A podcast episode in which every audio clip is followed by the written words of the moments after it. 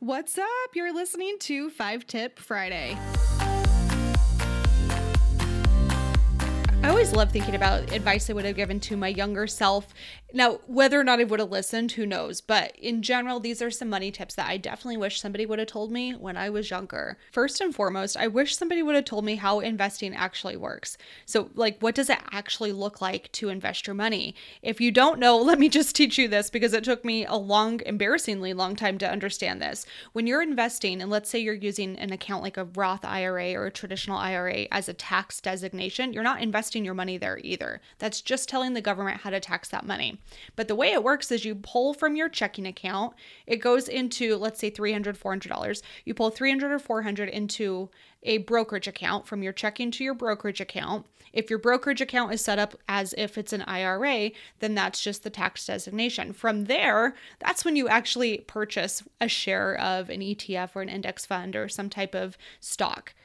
But you guys, embarrassingly that took me a very long time to understand like how do you actually invest? It wasn't until i started doing it that i truly understood it but that was something i wish somebody would have told me earlier. Instead of just saying go invest your money i was like but, but how? How does this actually work? So that's definitely something i wish somebody would have taught me. The second thing i wish somebody would have told me earlier is when you're looking at real estate specifically any type of property that you want to live in make sure you're looking for properties that have a way to bring in more cash flow. So, the traditional sense is what people talk about with a duplex or a fourplex or house hacking in that capacity, or maybe it's renting out a spare room. But even more than that, look for properties that have a little bit more space from like an acreage perspective where you could put an ADU, an accessory dwelling unit, and then rent that out. I just wish somebody would have told me look for properties that have a little bit more land than you would like or have the ability to bring in more cash flow. I think it's such a key piece to our finances, and that was definitely not something I was looking for when I first started property shopping. The next money tip I wish people would have told me is that yes, paying off debt takes time, and you don't have to give up your relationships during that time that was something I have a lot of regrets around because I felt like I had to go all in on my debt plan, that I was saying no to friends and family often when I was paying off my debt. And that does hurt some relationships. So I wish somebody would have told me, hey, Whitney, it's okay to take your time paying off your debt. It's okay to be aggressive with it, but it's also okay at the same time to prioritize your relationships. And if you find yourself saying no all the time, you're probably doing it wrong. That was something I wish somebody would have gave me a little bit more grace with. The next tip that I wish somebody would have told me earlier is how important it is to negotiate your salary with every single job that comes your way.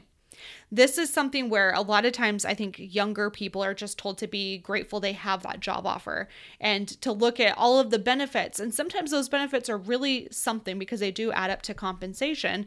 But more than anything, your salary helps you probably the most. That's the piece that you use to pay your bills with and really start to build some serious wealth with. And so I wish somebody would have just pulled me aside and said, Hey, Whitney, it's okay to ask for more than you're comfortable with. In fact, you should be. If it doesn't make you sweat a little bit, you're probably not asking for enough. I wish that would have been articulated to me a little bit more. I would have been much more bullish with my salary negotiation. The last tip, and I think probably the most important thing, is I think most of my 20s was spent just chasing money and chasing wealth and just really getting that that establishment, that foundation for my career and my life.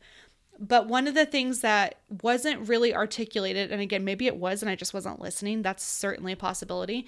But one of the things I wish people would have told me more of is you won't find happiness in money.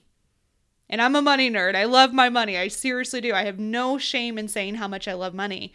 But I wish they would have told me that that happiness is not in my career. It's not in chasing money. It's not in any of that stuff. In fact, you find happiness in gratitude.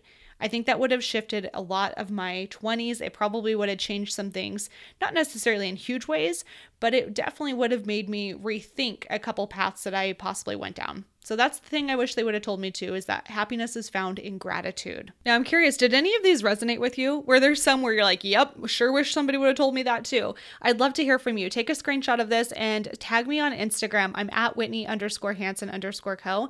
Let me know which of these tips resonate with you or the advice that you wish somebody would have gave you when you were younger. I always think it's so fun to see that stuff too. Thank you so much for tuning in. I hope you're having a great Friday and I will see you next week for another episode of the Money Nerds Podcast. Bye.